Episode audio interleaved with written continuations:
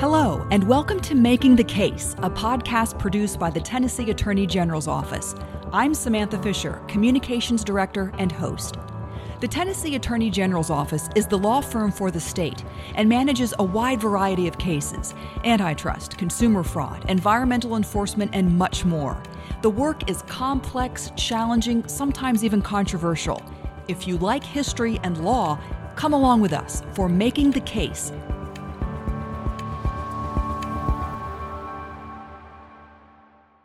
We're going back in time again to a famous case involving a very famous person, Elvis Presley.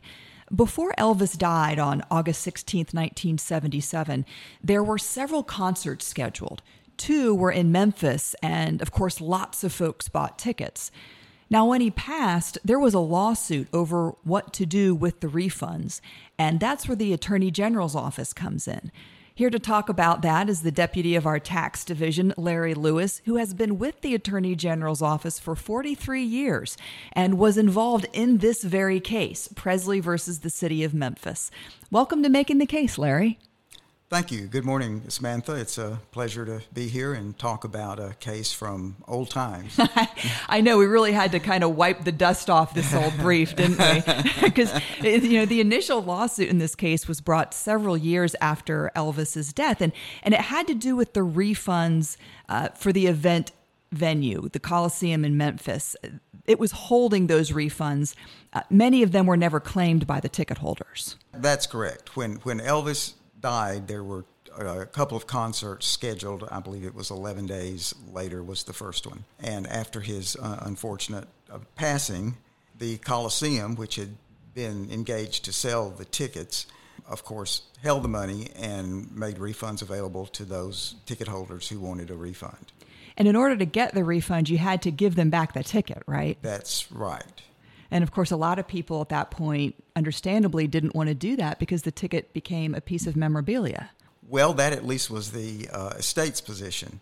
The estate eventually, uh, in a, a, few years later, brought brought a lawsuit over the proceeds of the ticket sales that had not been claimed by any of the ticket holders. I think it was at least half of the tickets were never redeemed. I know the court took a look at money, that unclaimed money, and then also added interest to it, which in the early 80s was a lot of money, right? Yes, as I recollect here, the total came to be about $375,000, which, as you say, was more then than it is now, but it's still a substantial amount of funds. Do you remember why uh, the estate wanted that money? Well, I mean, it was the duty of the executors to uh, accumulate all of the assets uh, of the estate that they thought they were entitled to it, it actually became kind of a, a three ring affair. Uh, the Coliseum had the money, they were operating under a contract, they were willing to make the refunds, but they basically thought they should keep the money. The estate said no, exactly what you just said, that obviously these people would, would, have, would have sought a refund except they want to keep the ticket as memorabilia. So they have gotten consideration. They have, uh, they have chosen to keep the ticket, and therefore the estate having provided the, uh, the, the, the notoriety and you know just Elvis's name and the fact that they had a ticket to the to the concert that he was never able to perform, they had done their part and they should be able to get those funds. Now, there was some kind of report that the trial court used um, in, in, in, its decision that said, yeah, you know, the estate and the, the Coliseum, the event venue, and the promoter uh, deserve some of this. Well, there was a contract, uh, obviously, between Elvis's people uh, and the Coliseum to handle the ticket sales and manage the, the proceeds. So th- there was uh, no doubt that the Coliseum was entitled to a compensation for what it had done in that regard. The, the question was, was it entitled to keep anything more than that?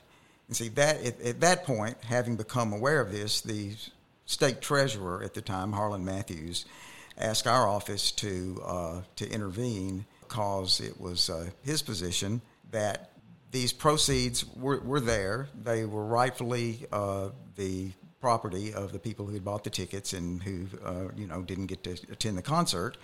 And so, therefore, if those people had not claimed the proceeds, it fell under our unclaimed property statutes, and it should should be held by the state treasurer in perpetuity to make those refunds. So you were one of the lawyers on this appeal, right? It was not yet at the appellate stage. The state filed suit against the Coliseum to obtain the the remaining ticket proceeds. At, at that point, uh, on behalf of the state treasurer, our office moved to intervene, alleging that the uh, proceeds were now unclaimed property, and therefore they should should be disposed of under our unclaimed property statute.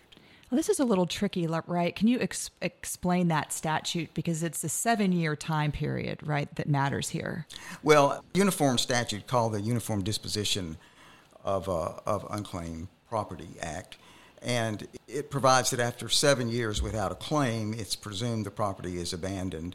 But at that point, persons who are uh, entitled to the money still have a right to, to their refund.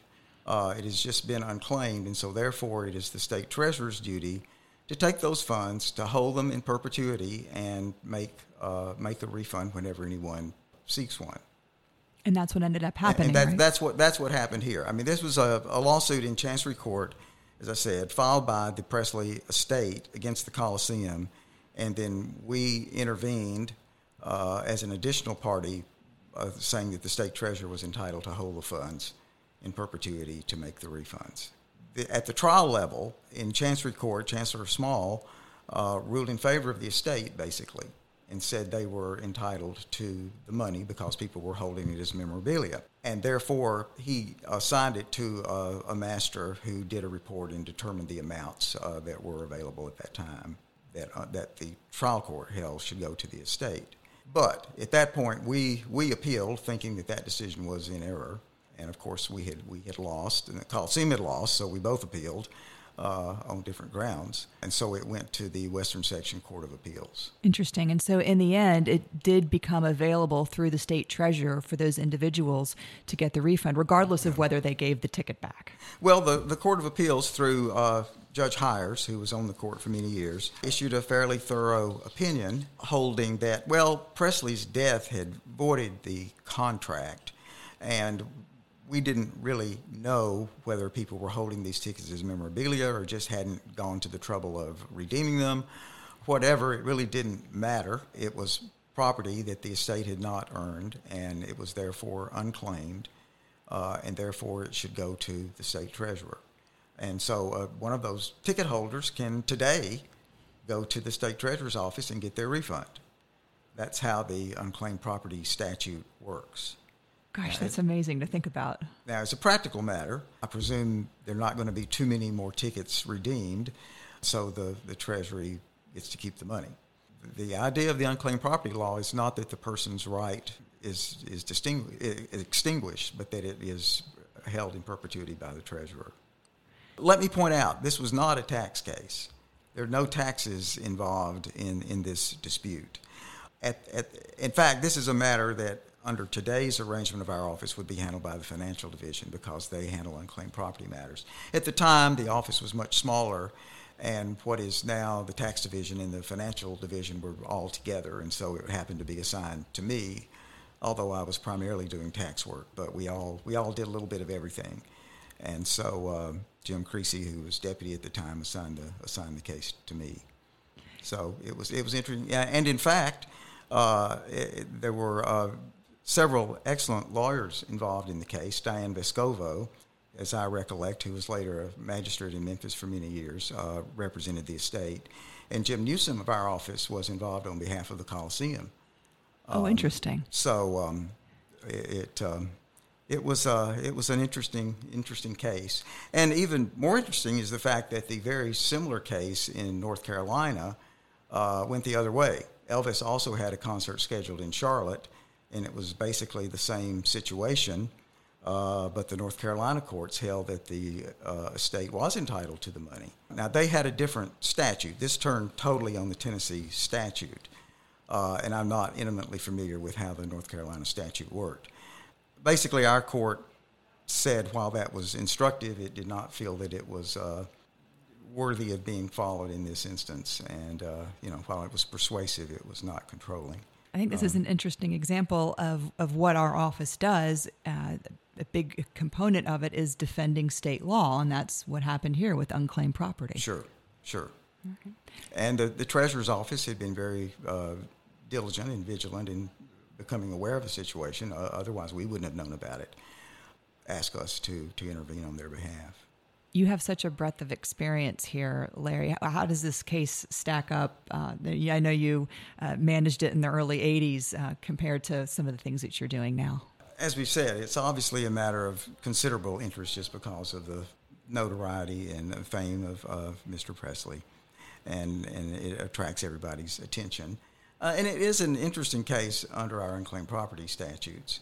But, you know, in light of the amounts that we've had at issue in, in other matters, there, there are many other tax cases that uh, far, far exceed the amount at issue here and, and, and perhaps were more important in the overall, uh, overall uh, repertoire of what the state is involved with. But it was a, it was a very, very interesting case. Thank you for coming on Making the Case to tell us about it. Well, thank you. Thank you for asking. It took me uh, on a little trip down memory lane. Thanks again for being with us, and please subscribe and join us for our next episode.